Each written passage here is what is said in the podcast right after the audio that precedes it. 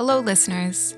I'm Aaliyah with Below the Radar, a knowledge democracy podcast. Below the Radar is recorded on the territories of the Musqueam, Squamish, and Tsleil-Waututh peoples. On this episode of Below the Radar, our host Am Johal speaks with Sirish Rao, the former artistic director and co-founder of the Indian Summer Festival. They chat about his experience as a Himalayan mountain guide, as a book publisher in India, and as an organizer of arts festivals. We hope you enjoy the episode. Hello, welcome to Below the Radar. Delighted that you could join us again this week. We have a very special guest with us, Sirish Rao, the outgoing artistic director of the Indian Summer Festival. Welcome, Sirish. Thanks, Am. And um, by outgoing, you mean that I'm no longer the artistic director, not just sort of a cheerful, cheerful and extroverted. Yeah, yeah, you're you're in your sitting duck period. yeah, good yeah. to be here. Yeah, Trish, wondering if um, we can begin with you introducing yourself uh, a little bit. Yeah, it's interesting because I, I find in introductions here, as compared to introductions back home in India, where I was born, uh, you don't say much about your parents, except indigenous folks do. They always name their parents and their grandparents. And so that's such a huge part of introducing myself actually in India is like everyone's trying to figure out your lineage and where you are and how they know you and what you eat and where you might be placed. So I, I you know, my my I was born in the south of India in Bangalore, which is a plateau of a thousand meters in the middle of generally tropical region of India, very far from the northern plains and the mountains and Punjab, where a lot of folks um, from India who live in Vancouver and areas are from. And um, I spent most of my life there. I, I grew up, and you know, it's landscapes and fruits and seasons are what I know. And came to um, Vancouver as an adult. Uh, I crossed the world for love. I met my partner Laura Byspalko, with whom I co-founded Indian Summer, also in the south of India. And um, yeah, so I've I've grown up, I think, in a in a culture of tropical excess. If you see tropical fruits and flowers or tropical stories, there's always plenty of unnecessary. And I, I think that's quite magical. That's quite that's informed a lot of the way I think of art of the world you see these flowers and they're like why the hell are you doing this? There's no reason. You're impressive as it is. You don't have to you know put out three tendrils and look like a spider and a parrot and something else. But it is that gorgeous filling of space filling of the the complete absence of blank space in story or in art. So that's that's where i come from uh, uh, Sirish, you know, here in, in Vancouver, of course, people know you as you and Laura as the founders of the Indian Summer Festival and the incredible markets left on the city. And full disclosure, I've been on the board for the last uh, couple of years, but we'll be outgoing. So I've been involved, you know, from meeting you both on a Skype call many years ago. But you have this rich entire life you lived before you arrived here. And a lot of people in Vancouver know you from the festival, but don't necessarily know those parts of your of your life. Uh, you published many books. You worked as a publisher yourself.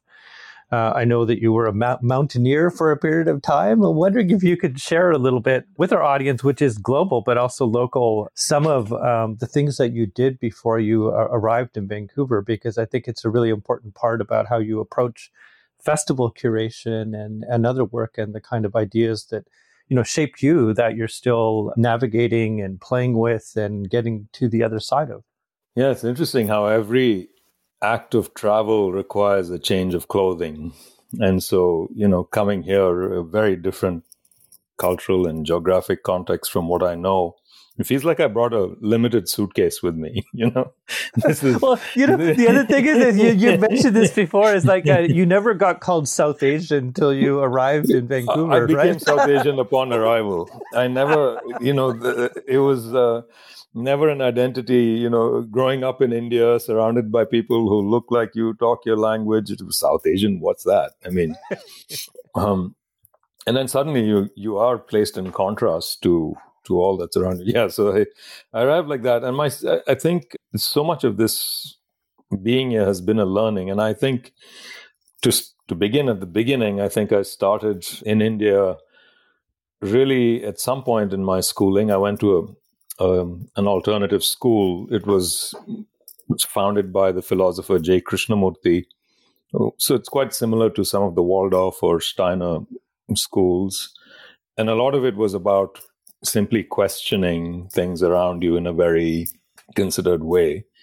And the thing I questioned when I came out of school was, am I just going to go into university and then do a couple of degrees and then end up, you know, working a job? Is that the line or can I do something else? And I felt that for myself, for some folks, it certainly was the right thing to do. And, uh, and they went that route. But for myself, um, I decided to seek out mentors who I was extremely moved by and ask if they would tolerate me in their presence for whatever period of time you know they were willing to have me there um, and it began uh, just after high school which is all i've studied i met this german engineer turned botanist who came to india in the 70s and a lot of those buses that went from you know london over overland through afghanistan across pakistan landed up in nepal and then in india and then he never left. He Wolfgang Theuerkauf was his name, and he ended up in the middle of the rainforest in Kerala and began to see the degradation that was happening, the complete uh, lack of regard for plants. I mean, I think there was some amount of conservation for larger mammals, or uh, but but plants, rare plants, were just being lost. Species, hundreds of species being lost, and he was going to all these places where forests had been raised to create tea plantations, and he would nurture these little plants and come back and try and give them the same habitat he found them in. It was just such a an act of love, like futile love.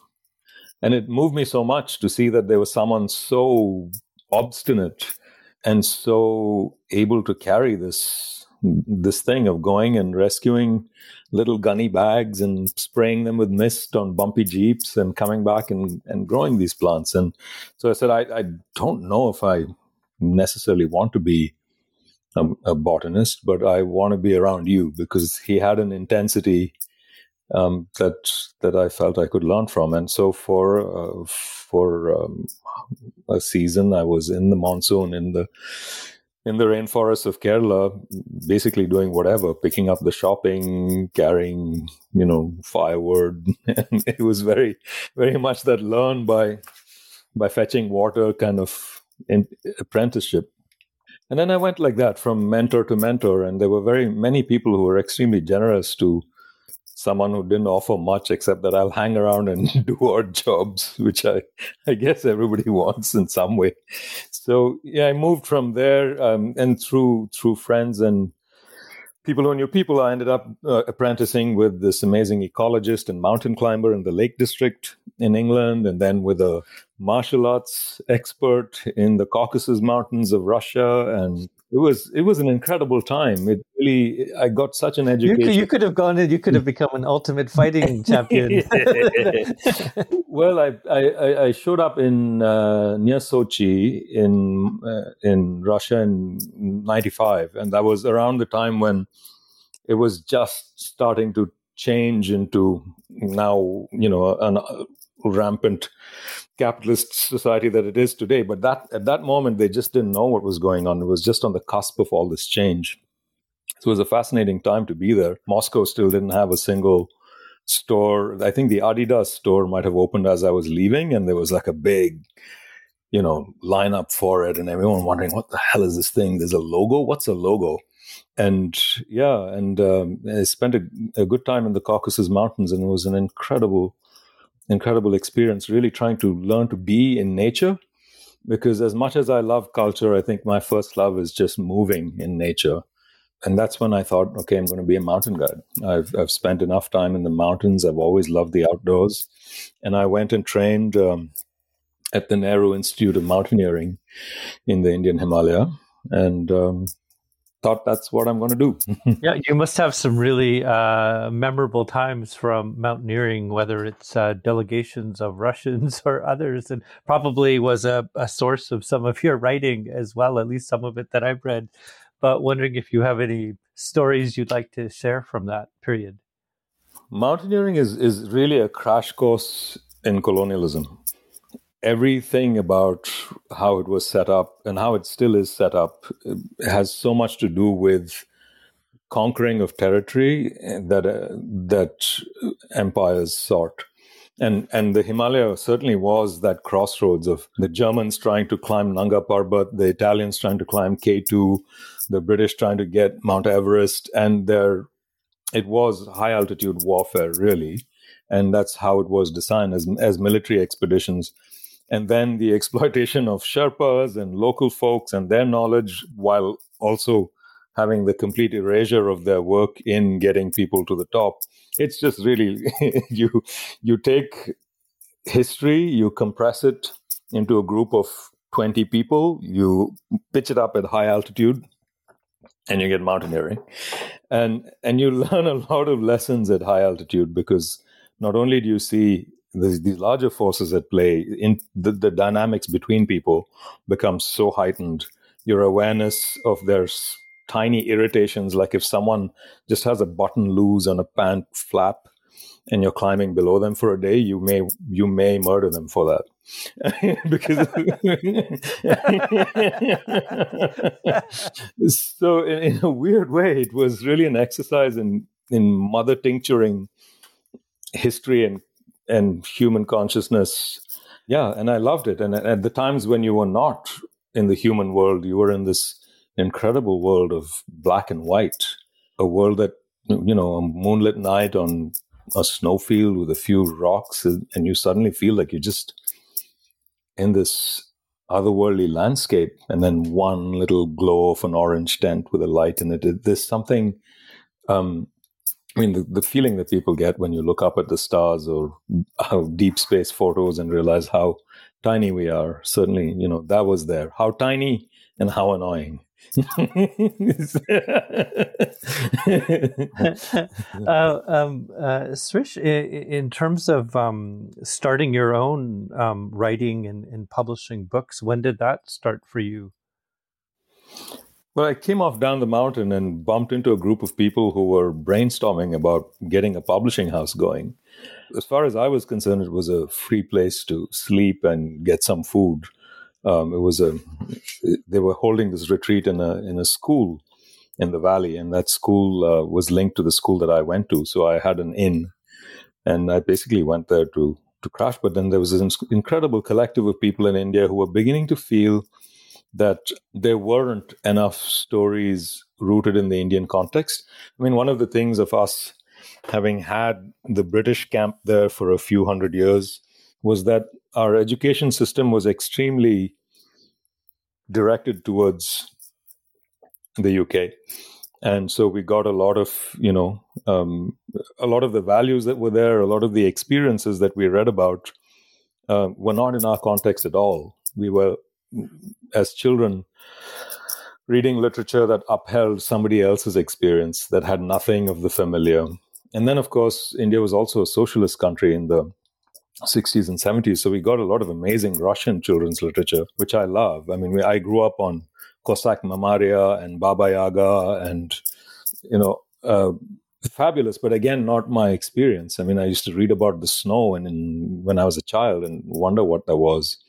So there was this really this feeling in India at that point that suddenly we had to find our own voices in things like children's literature. And you know certainly it was starting to happen in film and and in contemporary art. And so there was a movement of folks who were really starting to wonder what is our language? Because um, for people like me who were brought up in english speaking milieus in large cities occupied this strange dual world on the one hand i was growing up with the stories that my grandparents or the local temple would tell which were these myths and epics. Like I would listen to the Mahabharata, the great epic, which is bigger than the Iliad and the Odyssey combined. Indians will always say with pride, because Greeks could only do half the job we did. Um, but uh, it's it's it's one of those you you grow up with this with an oral storytelling culture that is deep and continuous, and then you have this very pre World War II British education and they're working side by side and your mind is kind of split. Your soul is sort of split between these two realities. So i think a, a lot of people at that time were trying to understand how you dance between these two worlds.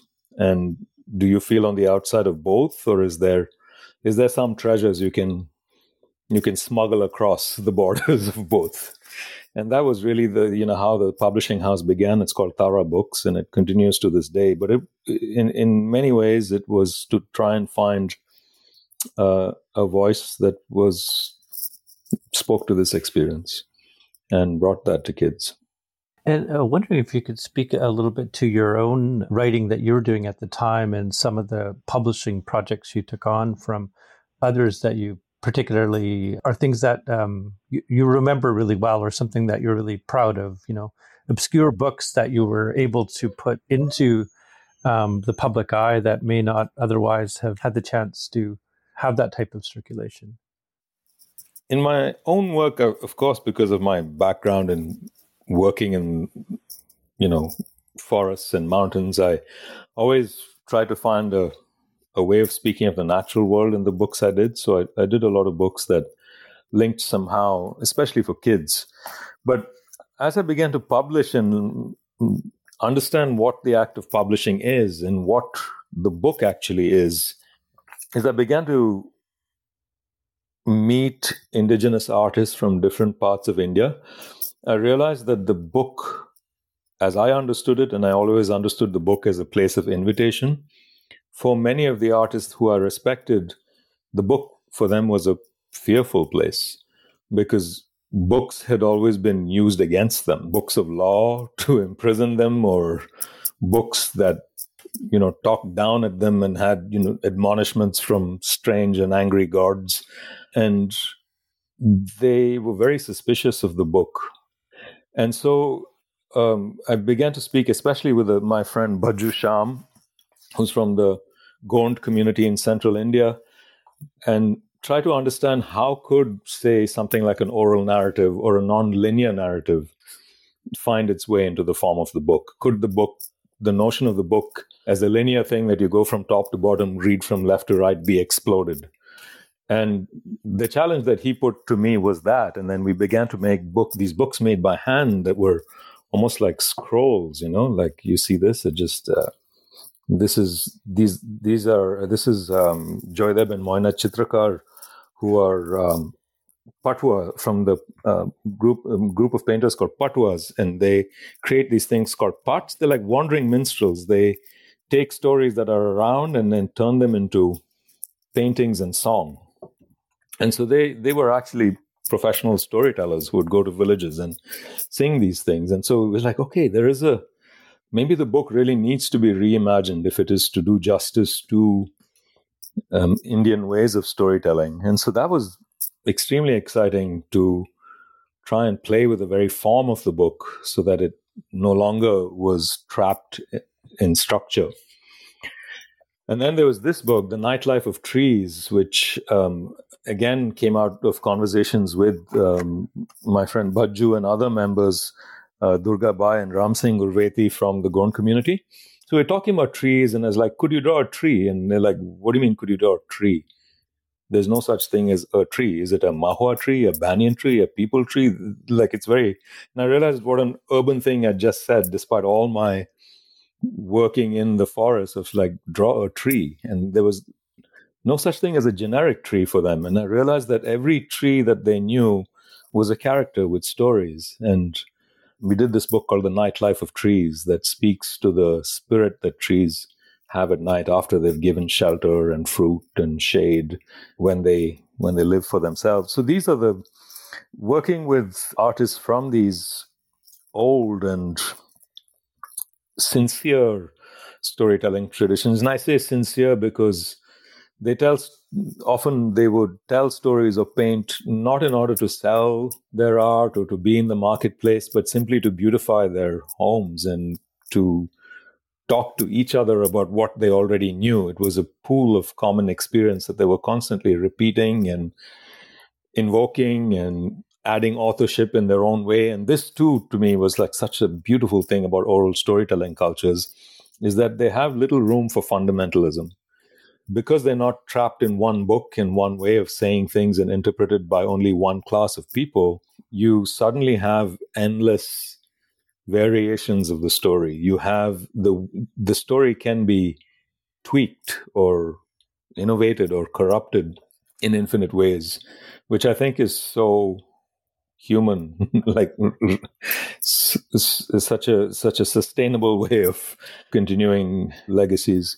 Um, and then the other thing that really intrigued me was found art and kitsch like ephemera matchbox labels and sign painters on the street and other ways in which i mean the indian street is such a garrulous place. And to me the best art is found on the street and not necessarily in galleries and it's where everybody has a say. And if you anyone has ever been to india there is no regulation in terms of font and size and who can put what where. It's just like signboards everywhere. It's a it's such a such a life-giving thing. And i came across this strange phenomenon of baby posters.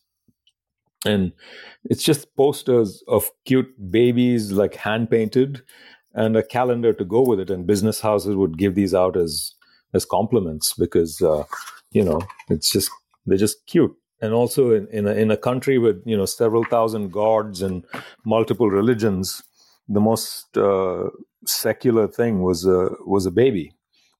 But also because india has a very places a particular weight on babyhood. Um, you know as india was a young nation and then you had these babies too like you have this farmer baby soldier baby doctor baby so all the all the dreams of a nation on these chubby little shoulders. So, so, it was a very fascinating thing in which i realized that you could literally take any piece of ephemera whether that was matchbox labels or calendars and begin to unearth a complex social history.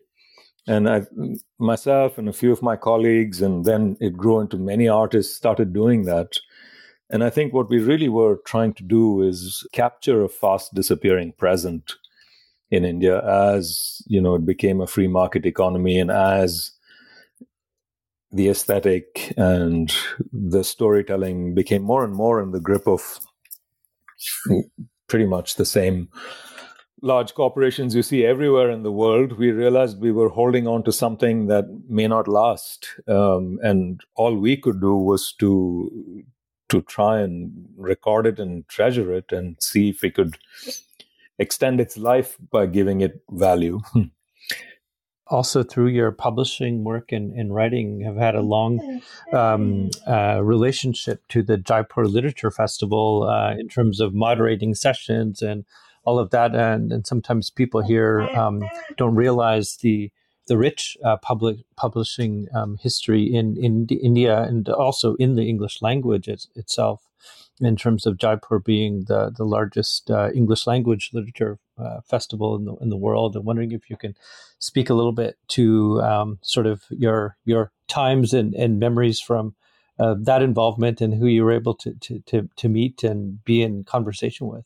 Yeah, no, for sure, and. Um, yeah, I mean, I think these, you know, these books books began these books began to open conversations and start taking us places. And i think one of the things that became early on with these books is that they even though we were working in a tiny local context as a publishing house this is Tara Books and we were making some of these books by hand with handmade paper and silkscreen printing them and mixing paint with giant cricket bats in, in, in a vat. It was such a tactile thing because these books are labors of love and but but we began to think very much of ourselves as a global voice as well. So we'd go to the Frankfurt Book Fair and Bologna Book Fair, London, Paris, and sell rights to these books. And we ended up, you know, working with the Getty Museum and the Museum of London and all these large institutions that saw what you know the, the precious thing that handmade books could do but there was very few forums in india that that looked at it like that until the jaipur literature festival came along. About 15 years ago a group of folks uh, william dalrymple the historian sanjoy roy a festival producer and namita gokhale a writer and a few others sort of began to feel that there needs to be a place in india for conversations of this kind. They started a literary festival which had, I think, 20 people on stage and 20 people in the audience, which is a terrible ratio, as any event organizer will tell you. But it, it grew so quickly. It grew, and the next year was a couple of hundred. And I think I was in, involved from that year on, um, showing my books there. And suddenly the next year we had Salman Rushdie, and the next year the Dalai Lama, and then suddenly Oprah was there. So it, it, it, kind of, in the way that sometimes festivals grow without you knowing what magic ingredients they have, perhaps it was because there was not a forum like that. Perhaps it was because uh, Indian literature was suddenly everywhere on a global scale with writers like Arundhati Roy and Salman Rushdie, Amitav Ghosh, Rohinton Mistry, um, but also because I think it happens in this you've been there, Ram, to the Jaipur Lit Fest with me. It's this crumbling old palace. There's, you know, forts everywhere. And when I came here first, I, I, expected a literary festival to be like that. That that elephants would shower you with rose petals as you walked through the door, and and that didn't happen. and, but but yeah, I mean, it, it, there is a sense of celebration. There is a sense in Jaipur, I think, of ferment that that you really want in a festival and always a surprise. And it had all those magical qualities. And I became involved in the early days and began to host the main stage there and did that for seven or eight years. And it was quite incredible to be, you know, welcoming the Dalai Lama or introducing Gloria Steinem and Orhan Pamuk. And I remember one year the the PR uh, for the festival, the, the guy from the festival who was running PR had a stroke, and my partner Laura and I had to run the whole PR for the festival, and we had to act as bodyguards to Chimamanda Ngozi Adichie and uh, and Candace Bushnell. so very, it was a very diverse cast of um, folks that we saw there, and yeah, I think it. We we began Indian Summer Festival in Vancouver in partnership with the folks from the Jaipur Lit Fest. In fact, on that early Skype Skype call where we met you, we were trying to get your take on what a what a festival, how a festival like this would land in Vancouver, and whether there was a there was a space for it. And you said, "No, it's crazy, but I love you for it, so do it." yeah, that was uh, that was a fascinating uh, uh, call. And this is I had just started working at SFU, so this was sometime around 2011. But I love the bravado and the sheer daring of uh, attempting to to do that.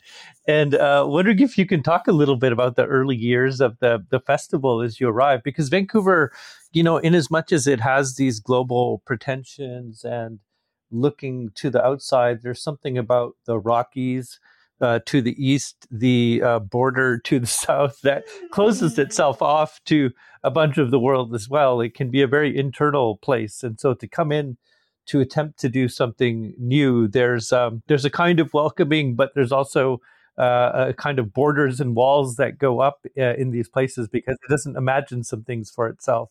Uh, on the other hand, it can be a kind of clear palette where you can kind of uh, come in. And so, wondering if you could talk a little bit about the the cycle of um, starting off uh, a festival in a new town. Yeah. And when you the way you were speaking just now reminded me of something the writer Anosh Irani says. It's like Vancouver is a fabulous canvas, but you better bring your own paints. it's like, which I mean, you know, I think um, it's interesting because Vancouver, in so many ways, when I try to think of it in more Calvino esque terms, is actually a, a, city with amnesia. It, it feels like not only has it forgotten who it was because of the active silencing or ignoring of indigenous voices in the old stories here, which are really, you know, there and present in the landscape. And when we celebrate the landscape here or nature here, we're actually celebrating that stewardship, but people don't really see it that way. And then because it's a lot of people who have forgotten, tried to forget, or are distanced from their homelands. So I often get the feeling that you have a conversation, you walk away, and everyone's forgotten about it already. So, to if Calvino were to work Vancouver into invisible cities, I think he would call it a city of earnest forgetfulness. And but uh, but I you know uh, arrived here wanting to make it home because it was home to someone I love, and I had no engagement with this place. And so, one of the best ways to do that is to start a festival because it, urges you to throw out many conversations at once. And people, you know, of course, had prepared me for this thing that people like yourselves is like you know, go easy, don't have too many expectations. But what was really nice, as you say, is also because of this blank canvas or because there isn't something like this, there was a great deal of interest. I mean, no festival grows simply because you think it's a good idea. It needs to find an echo, like especially especially a public thing like a festival requires many, many people to buy into it and and to give it voice. So I have to say, like on the one hand, it felt like yes, it's it's uphill. On the other hand, couldn't have expected to take on. We never we started it as a thing of let's see what happens if you try and create a cultural bridge. Um, but it's uh, yeah, I mean, you know, we we created an element of surprise by saying, "Oh, we we showed up here in February. We're going to start a festival in July. We don't have an organization. We don't have funds. We don't have anything. But oh, we have a venue because." at that point SFU Woodwards was going up and, and you were in there. And uh, yeah, you remember in the early days, uh, we went to meetings at City Hall. Um, you, you took us to meet some folks there. And uh, I remember coming out of that and three days later expecting them to have disbursed some money towards this obviously fabulous thing. And you're like, uh, this is not India, man. It's not, it's not going to happen. Maybe three years from now. But um, nevertheless, when you start a conversation and you're garrulous enough about it and you bring some exciting people, it does find it does find echoes. And yeah, I'm really proud over the years that we've really, you know, made it a place of gathering with deeply local roots, but with a with a very, you know, with a very global reach. We've um, I've been thrilled to be able to present writers like Arundhati Roy and and Rushdie and musicians and thinkers and filmmakers. So that was maybe perhaps um to think about the flavor of it. It's really that we we took it back to the root word of festival, which is feast, and we really extended an invite. I think to come and feast together. And all good feasts have elements of nurture where you know what to expect and elements of surprise where you may eat something completely new and be seated next to a stranger and i think that was the that was the spirit mm-hmm. and, and, you know i, I think uh, you know the early days of sfu of course michael stevens and michael boucher were um, uh, involved and instrumental in bringing it but i think that the the the memory that i have is the the um, opening night of the the, festival, the kickoffs, just to have uh, so many people uh, wearing clothes that have been sitting in their closet. It really became a place to uh, see and be seen, like that kind of uh, sense of joyous hospitality that you uh, brought to the city. But I think the other mark of it, from a curatorial point of view, is that it really became a multi arts festival in so many different disciplines and also that it was embraced by people beyond the, the South Asian diaspora just because of the curatorial approach that you took in terms of like what what does the festival do when you invite people in and bring them together? And wondering if you can speak a little bit to that curatorial approach that that you took because I think that has been a, a signature quality of it. And also its internationalism. And also in a city that in Vancouver where you have a large Punjabi Sikh um, diaspora here to have a pan Indian vision of a, of a festival, which also sort of set it apart uh, in many ways, and trying to bring those two together in a way that is community building and building the, the complexity of the, the art sector in that area as well. It's interesting you say, you know, when you think of festivities or people being proud to come out and wear their clothing, it should never be discounted how important making space for celebration is, especially for communities whose celebrations have been mocked or repressed. And that was certainly clear in this context. I could see a lot of folks who, who grew up here, and almost every single one of them from the South Asian community would say, I've been told my food smells funny, or my parents dress strange or talk strange. There's a huge amount of cultural shame. And so being able to authentically and joyfully be in public is a healing and a and an elixir that should not be ignored. And how to create space for that is you find your way to it. You kind of have to create, I think, the condi- conditions for, you know, at Indian Summer, we, we describe it as radical hospitality. Is how do you create a space for gathering that is welcoming, but also communicates to those there that you will fight for their right to be what they are? Because a space can't just invite randomly people who don't belong and say, oh, all of you be in a room together. You have to have the courage to set the tone for that place and defend people's right to be all their selves in that space. And I think um, from the point of view of curating, it was important, I think, to me, A, that it's not about India. It's, first of all, South Asia in general, despite the name, which I think the name Indian Summer has been problematic in so many ways to myself and to others, and we've kind of you know just inertia and lethargy to not change it. And perhaps it really i mean it, it does actually irk me to the point that i wonder why we haven't. But um, that's now someone else's else's uh, weight to bear.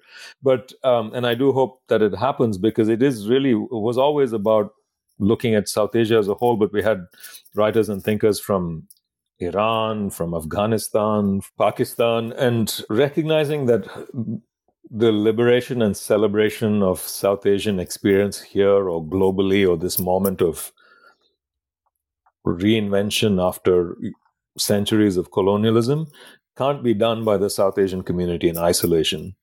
Not even in South Asia, but also over here, especially over here, where our liberation and our joy and our celebrations and stories have to be bound up with and in solidarity with other folks who have the same experience. And so for me, when I got here, there was no sense of indigeneity to Canada from, from where I was sitting in India. So it was a huge learning to me to even know that there were indigenous people here.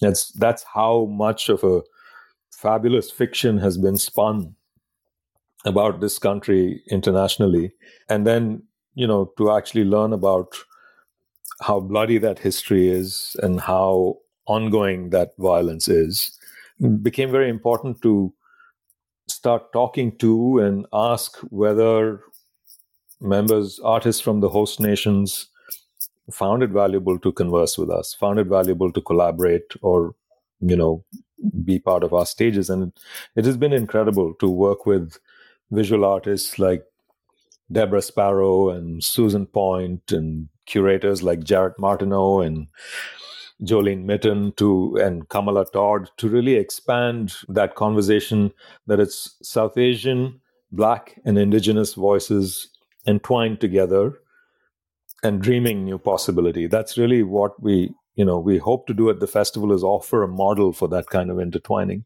It's therefore the curatorial choices, for example, this year of bringing Amitav Ghosh, Naomi Klein, Robyn Maynard, and Leanne Simpson in one sphere, um, because these are critical thinkers today about some of the most urgent things facing us, like climate change and sort of the crisis of the imagination that we face as a species. So, how do you dream yourself out of this? Is is really the question that the festival has asked also the amazing Arooj Aftab from uh, Pakistan for a festival named the Indian Summer Festival. To have yeah.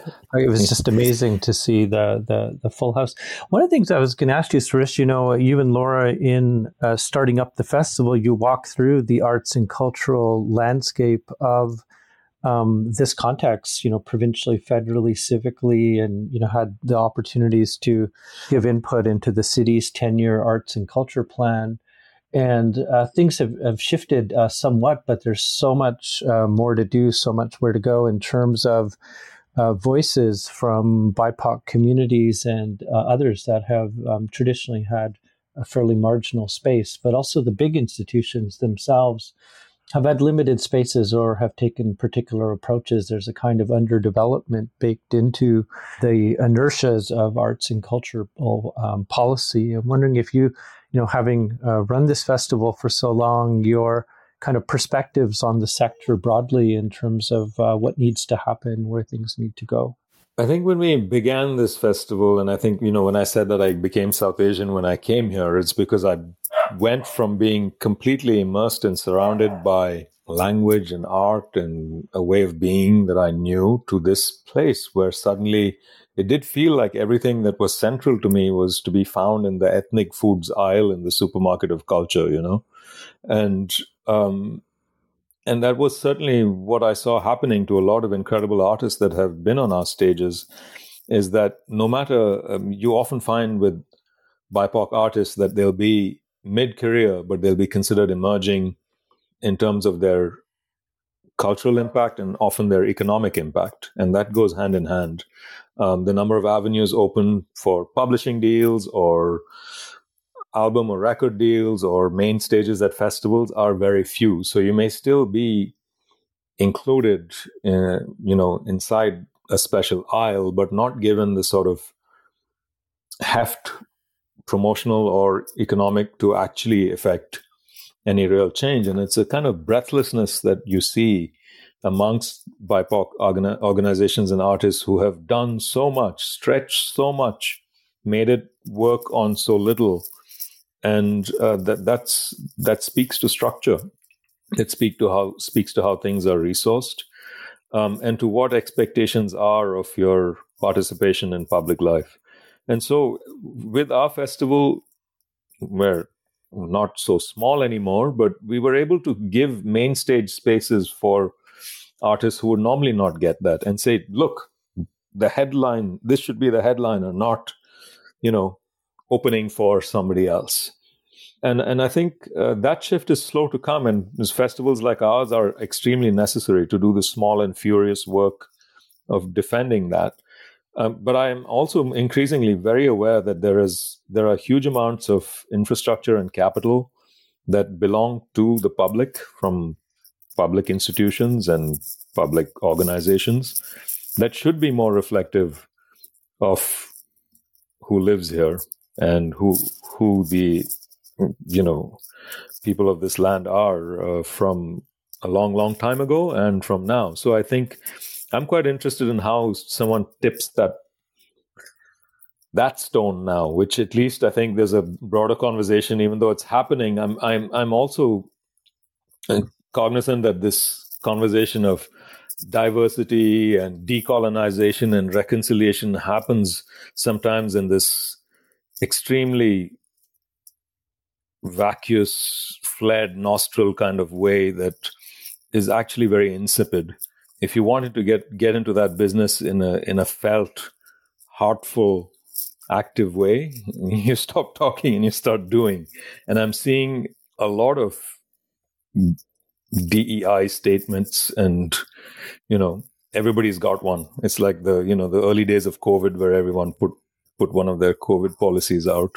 That that is in itself a rash that hides the real illness. And I'm I'm very interested in shifting those big pieces of how do we make sure that when we're we're not just uh, inviting more people into the same sort of uh, scarce pool of resources, but we're actually questioning whether and and this has again why I say capital resources for culture have, has to accompany uh, this sort of change. And I'm seeing some change, at least at you know in, in the civic level. We began with the City of Vancouver grants to look at different ways of organizing intake so that you don't just the very nature of the questions that you use to ask a grant or the kind of reporting you demand or the kind of uh, language that is used is like building a series of stairs in a gigantic padlock door to a building and then saying everybody come in. So I think that there is so much work to be done there, and I'm I'm quite excited now, having done the the work of being a, a small but furious thing to um, to really see if we can move some of those those big stones along. I think it's a moment. There's I'm I'm excited by things being shaken up. Uh, Sirish, um, you know, you're you and Laura and family Teo are heading off on a little sabbatical for for a little while, and you know, you've been involved in, you know, really important ideas around the artist as healer and storytelling more broadly as you go away on this time of um, reflection after these uh, years of exhaustion from the COVID period. What are uh, you know some of the things that you're thinking about uh, in terms of um, storytelling and artist as healer and other uh, projects that you might be conceiving of in the future? I really feel more and more that if the reason to do art might be to offer some kind of healing, and that it ought to be taken more seriously as a healing force and um, of late, the project that we piloted at Indian Summer, what you refer to, artist is healer, was to bring traditional healers, the current sort of medical establishment as it is, and artists together to try and find potions for joy or remedies against despair. Because especially during COVID, we felt that a lot. So that's certainly something I think I'm going to be thinking about for the next, you know, for the next phase of wondering what how does one offer art? Because art can be offered as an elitist activity. It can be offered in, in some strange way. Like when i came to north america i found how much art is an artist is prized as a single voice against society. Whereas when you think of the art that for example came out of um, my friend Bhajju and his community, or a, a, a lot of uh, indigenous communities here, it is about the collective expression.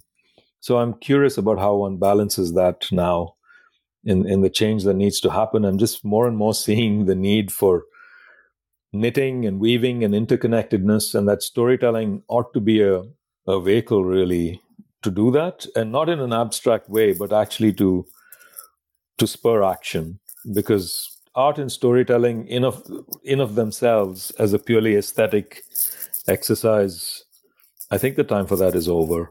I i i do feel there's it's a time now for museums without walls.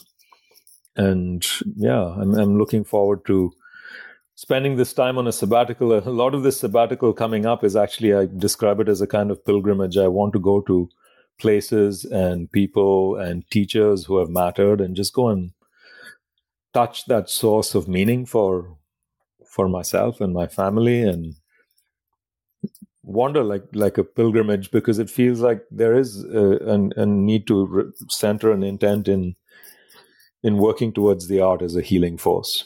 So yeah i and not in not not in an overly noble way but in an excited you know, compassionate, celebratory way in in yeah so i hope i can drink from some old wells and come back recharged to be able to share that. Uh, Sirish, is there anything you'd like to add? Well i mean since you were there in that fateful first skype call i think you've i just want to thank you for not only for me, but for many other people, providing that exact kind of encouragement, which is this is completely crazy, but I love you, which I think is something that comes as a lift for anyone who is going to embark on such a thing because people who start projects like this are going to do it anyway and they need to know someone loves them for it uh, and agrees that it is completely tilting against windmills.